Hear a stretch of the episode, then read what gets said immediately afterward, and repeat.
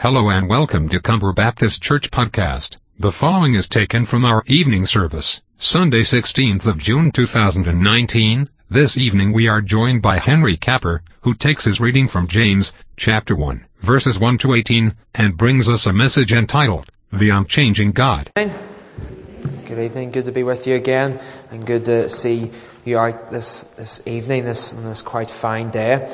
I will extend and emphasise the announcements already made by, by Alfie in regards to the, summer club. Um, if you're unaware of what we're planning on doing, uh, sort of every Wednesday from the 17th of July until um, the second last week in, in August, we're going to um, every Wednesday meet here for a number of hours from 9 to half 12 to have some just games, fun activities, different team games, um, some crafts, some basically um, good fun and extend that to um, primary school, sort of early teens.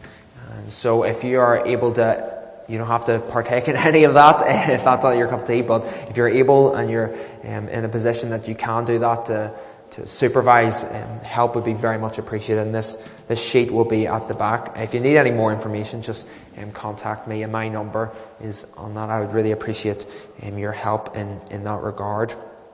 And as Alfie said, I'm uh, venturing off to the um, across the Atlantic on Thursday um, to um, specifically Philadelphia in in Pennsylvania, so just two hours below in New York on the east coast of of America. Um, so I I've led a, a mission team out there that works in partnership with the church that facilitates a summer camp for kids for the last number of years. Um, so I've joy and privilege of doing that um, again. So looking forward um, to that.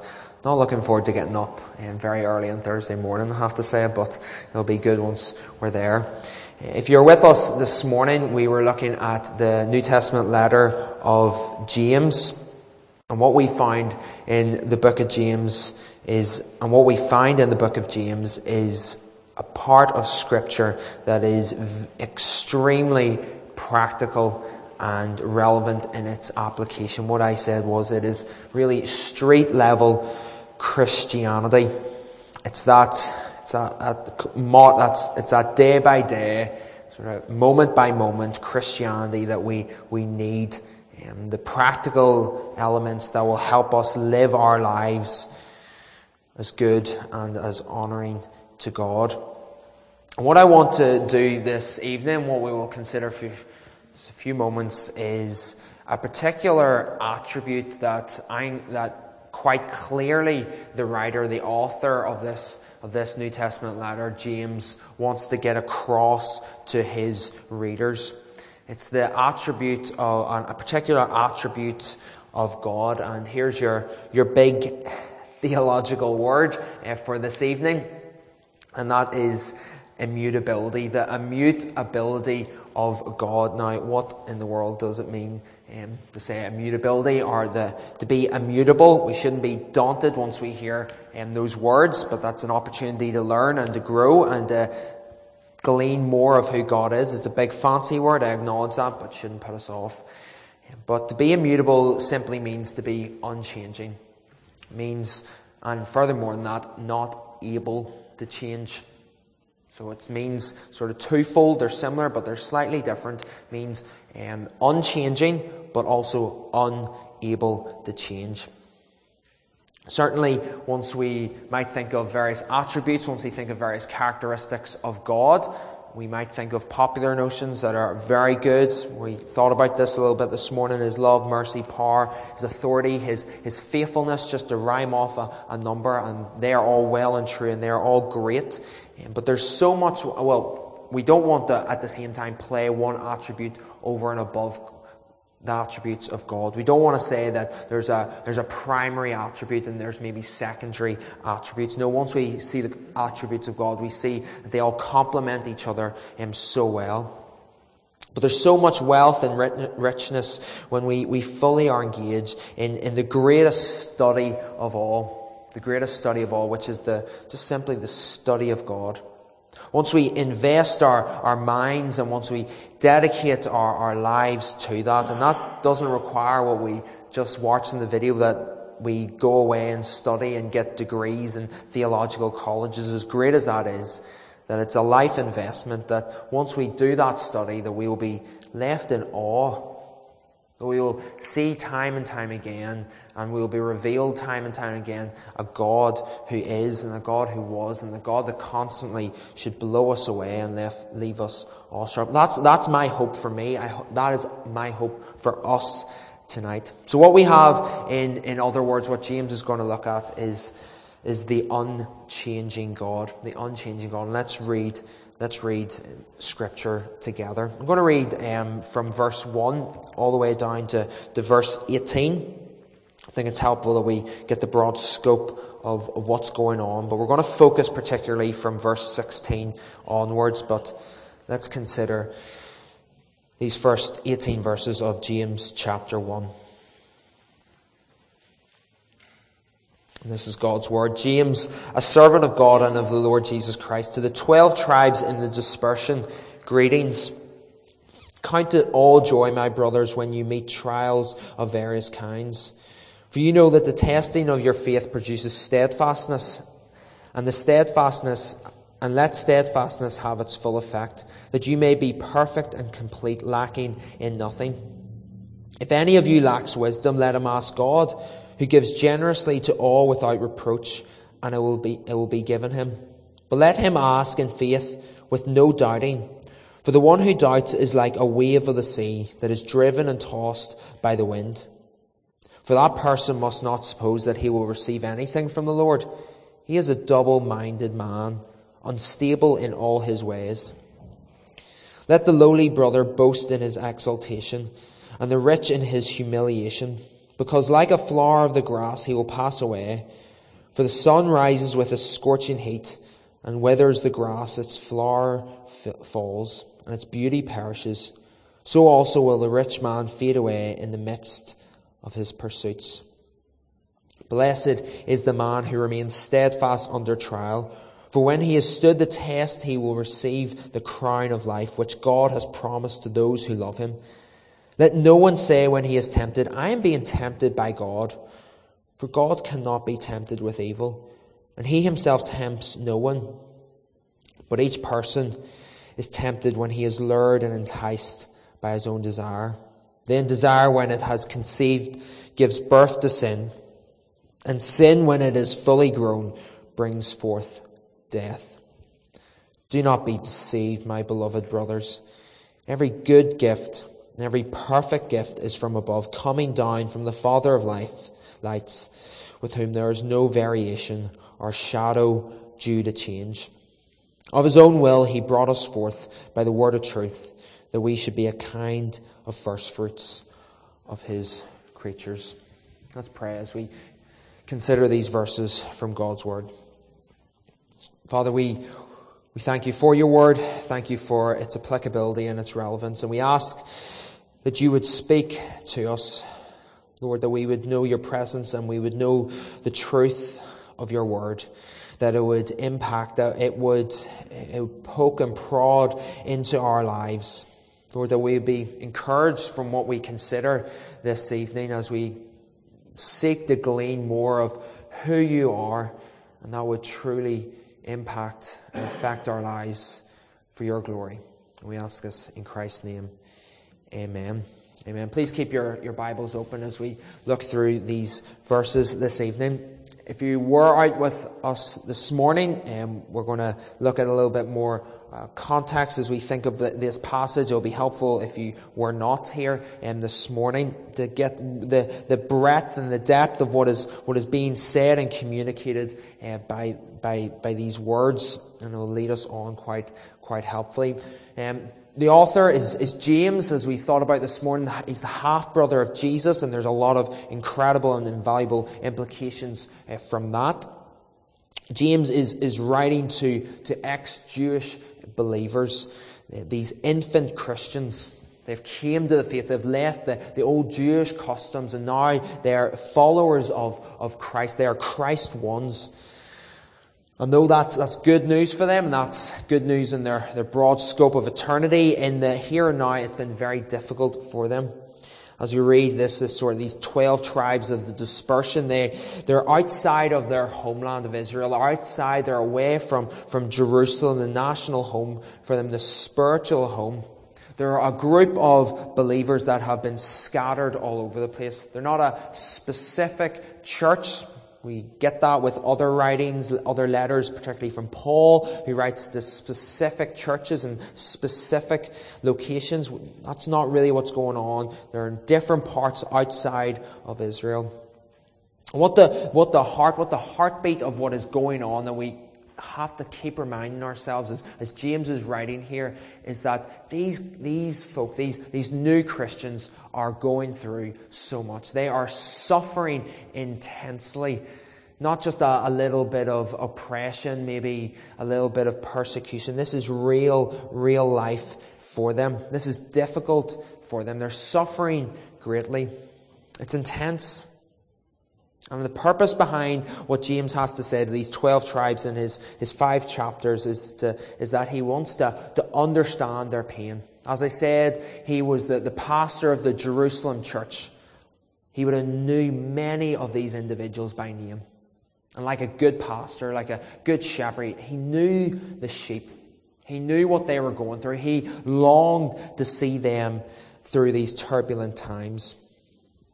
His hope is that they would lift their heads, not to, to focus on what's going on, as difficult as it may be.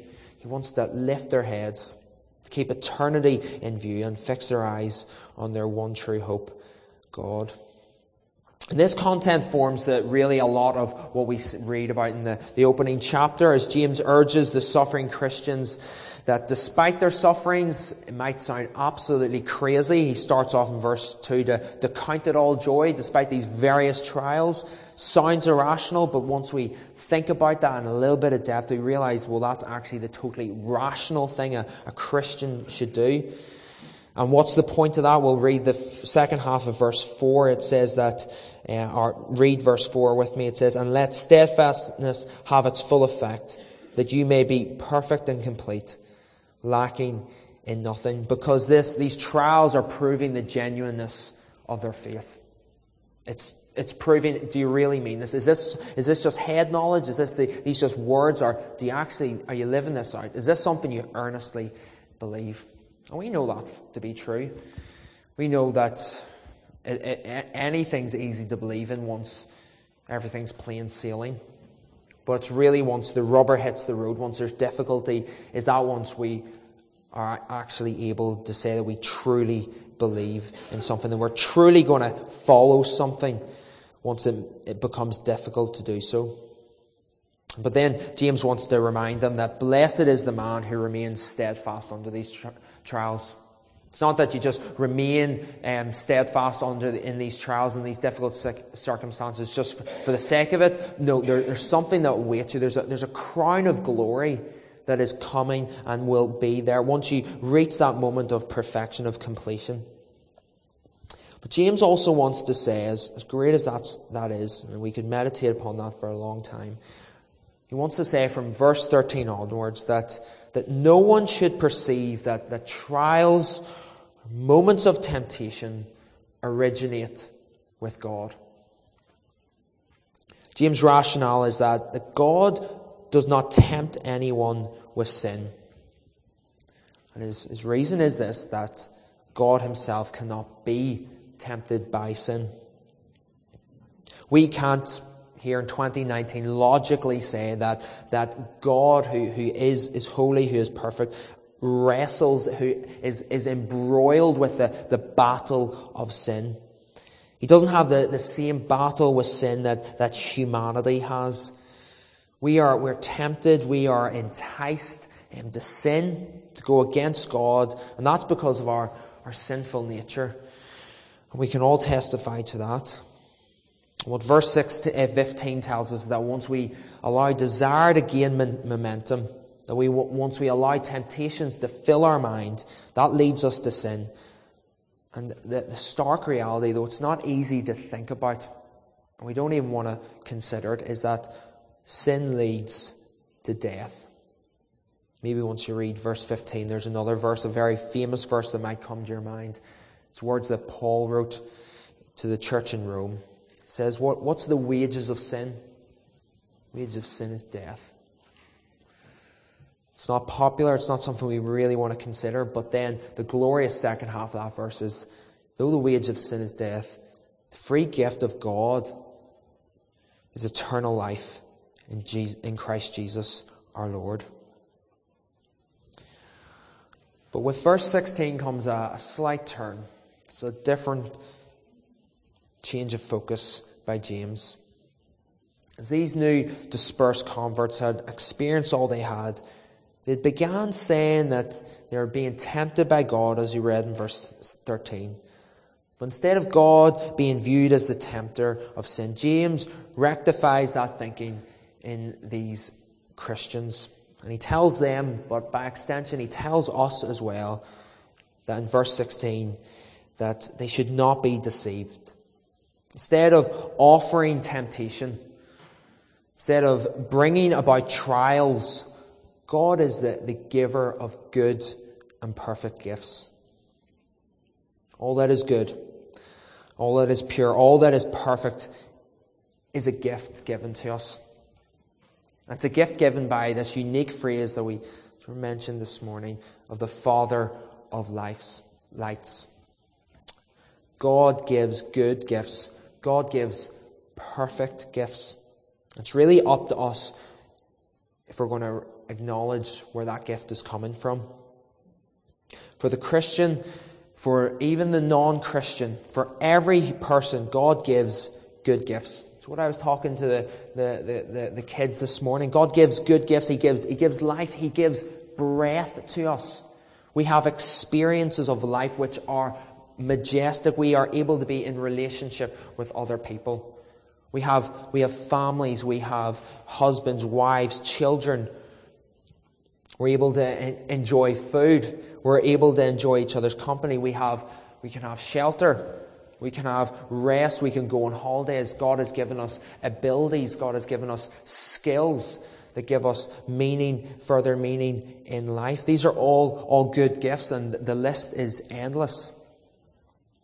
Though, what we want to consider briefly is this, this, this unique, fairly unique phrase, the Father of lights. It's interesting, it's quite a fascinating uh, phrase that, that, that James says. You could, we could ask the obvious question, why this phrase? Why, why does James use this phrase to, um, and to identify God? Could he not just said Father God? Could have said just, uh, just God? No, he decides to use Father of lights.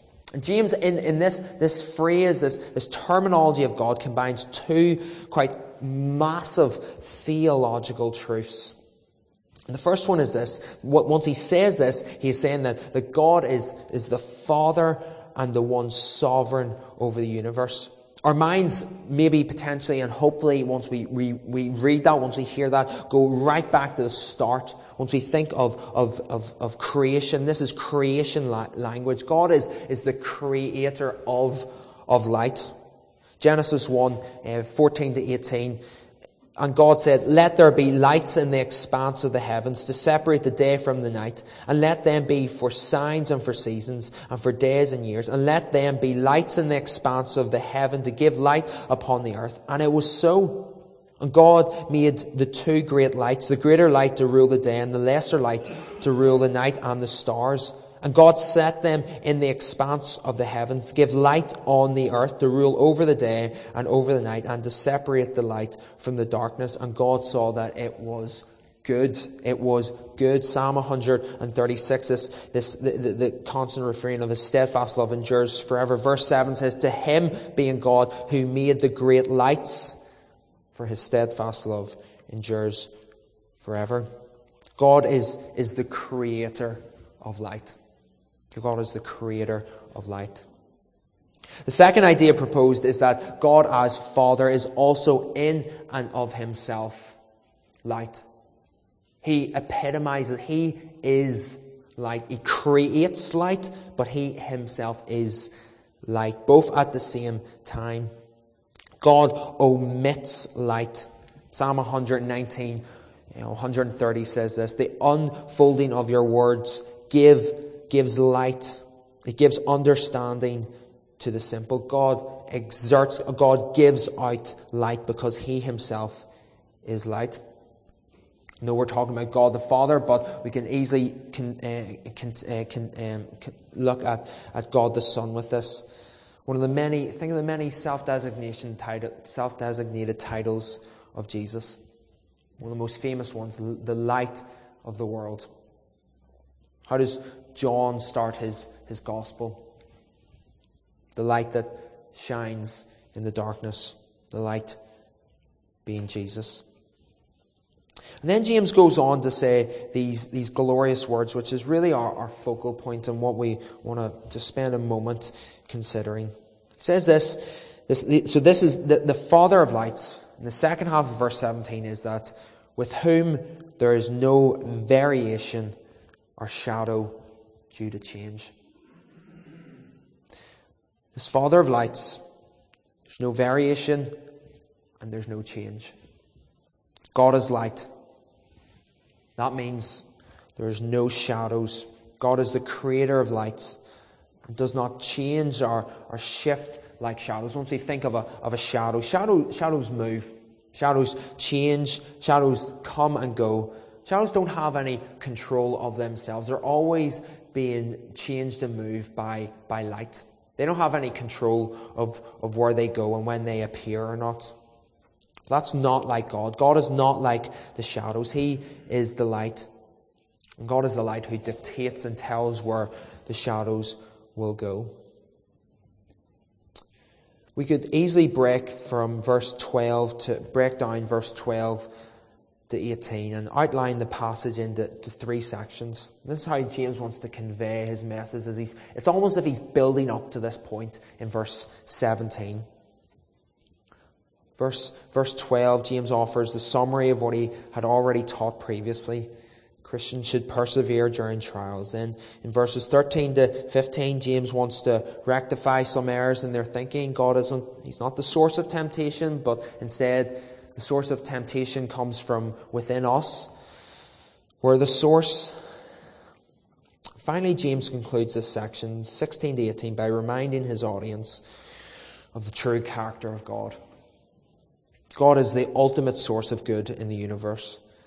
And the reason that James decides to give, among all of what he could say at this moment, the catalogue of attributes he could say right now, once he wants to talk about God to these, these persecuted Christians, is this God never changes.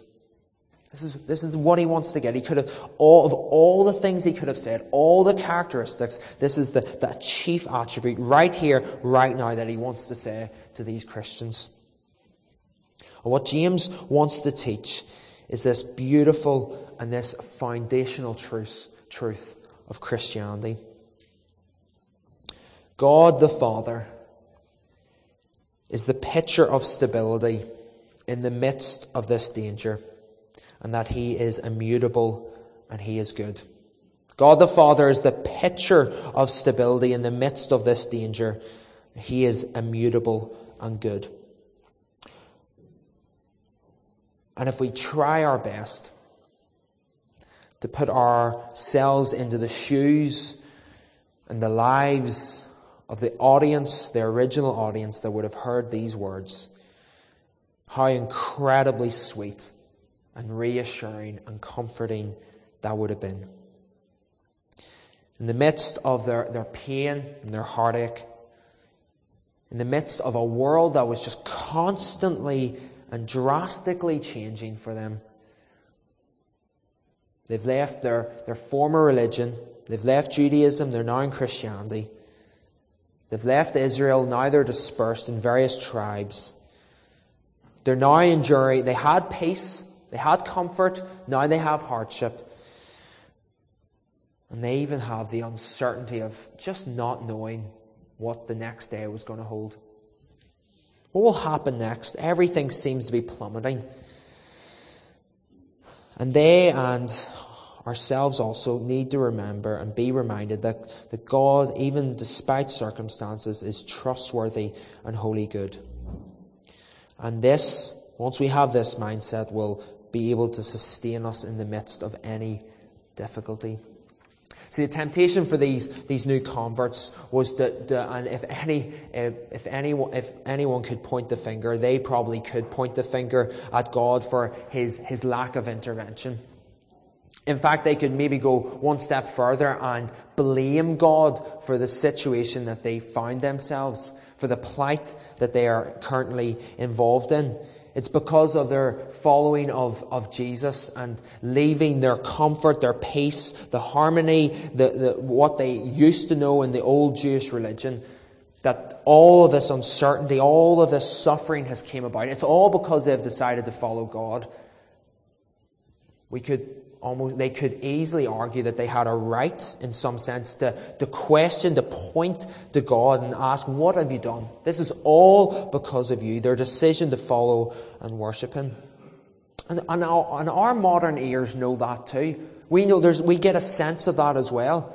We get a sense of when, when difficulty lands on our door, when hard times impress upon us, that we, we start to naturally query and start to direct questions at God, and we start to even start to think of the integrity of God. Particularly if we're for Christians this evening, we know much of God. We know sort of who God is and his characteristics. We know God's loving. We know God has power. So we might think, why, why hasn't God intervened?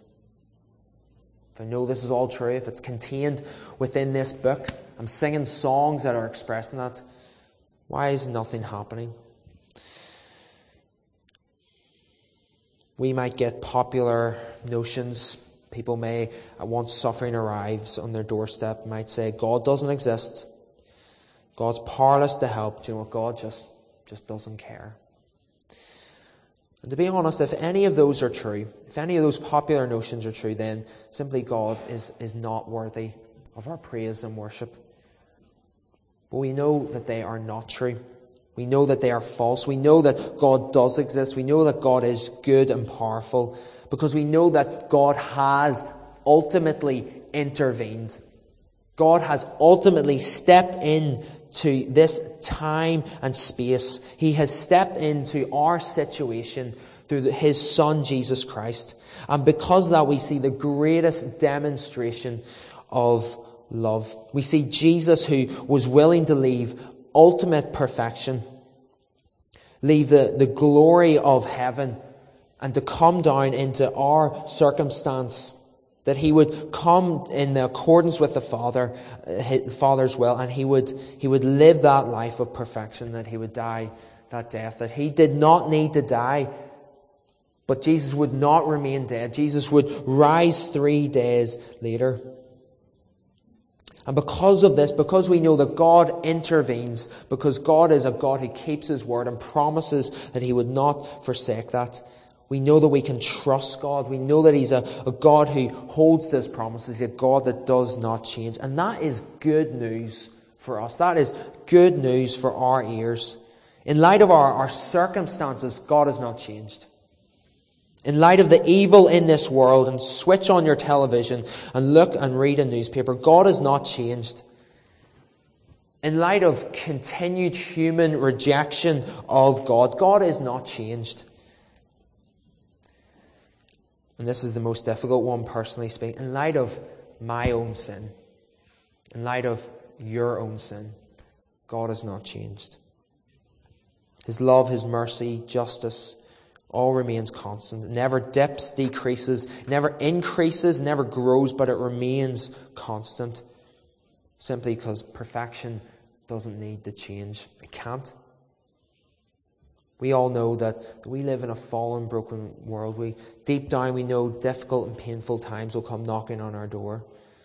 But none of our trials or temptation comes from God. It comes from the evil in our world and the sin that resides within us. And we need to have discernment to tell the difference between those two. To follow Jesus is to learn that there, there's going to be ups and downs, but that in the moment we can know the presence and the comfort of a loving Father. God is unchanging, God is, is unmutable. But yet, we can struggle with this. Is that you? Do you struggle with that idea that God doesn't change? I'd say most people don't disagree with that. I don't think people will honestly say that they think God doesn't change, but what the struggle is that they struggle to believe it. And the reason why is that, well, we long for lives that are peaceful. We long for lives that don't have radical and drastic change. We would love if our lives were mapped out for us and we would know what was round each corner of each episode in life. But unfortunately, we do not have a world like that. We don't live in a narrative that fits that concept. We live in a world that is, is and has always been constantly changing. The weather is, is constantly changing. We know that all too well here. Absolutely crazy. Yesterday was just nuts. We have, a, we have hobbies one month and they're gone the next. We support football teams that are winning one season and then the next season they, they can't buy a win. We plan to go somewhere and then our plans are, are shafted. But most specifically, the, the biggest area of change in our lives, I want to argue, is that they're, they're in regards to our relationships. People change. That can be for the better and that can be for the worse. I'm pretty sure all of us could say that we had friends that no longer are our friends anymore. I'm sure that you knew, I know of people who at one point in their life said, you know, I, am a Christian. I, I follow Jesus. If you were to ask that question today, you'd get a very different answer from them. People change. You and I change. We are in a constant state of changing. And this is all why it is so important and reassuring that, that we have a God, that we come to a God that does not change. This, this is good news. This is gospel stuff.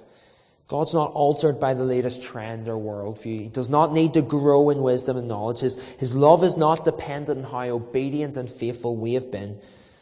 Perfection does not need to change. And this thought brings us comfort as we enter into the perplexities of each day. Amid all the changes and, and uncertainties of life, God remains the same. Because God does not change, we can trust Him wholeheartedly. We don't need to worry. We don't need to be anxious of, is God going to keep, our prom- keep his promises? we can trust a God that, that the moment sin entered the world, he set about his plan of redemption that would culminate in him sending his, himself, his son, to die for the very sins of the world. We can trust that God and we can pray to that God who isn't affected by emotions or, or mood swings. We can trust a God who is unchanging. One of the attributes that's, that's often overlooked and sidelined and sometimes put to the periphery of matters is the attribute that God does not change. The, the attribute of immutability is one which enables us to depend on God to be God. And it's why we can be certain that every promise of God is trustworthy and will come to fruition. Let's pray.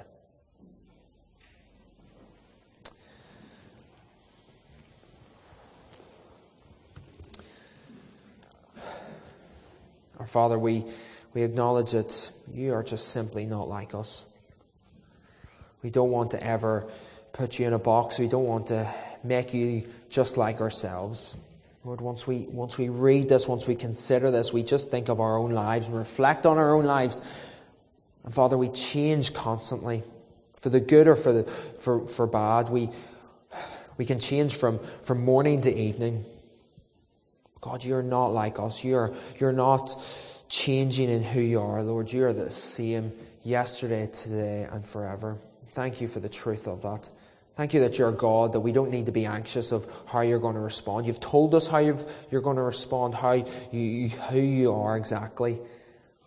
Thank you that you, we can put our trust in you who does not change. Thank you that you love us no matter how much we love you. You can't love us no more. You can't love us no less. And thank you for the good news that that is to our hearts. Lord, would we revel in that? Would we be left in awe of who you are? Would we desire to seek more of who you are, understand more of just your majestic nature? Lord, we thank you We praise you. We ask us in Jesus' name. Amen.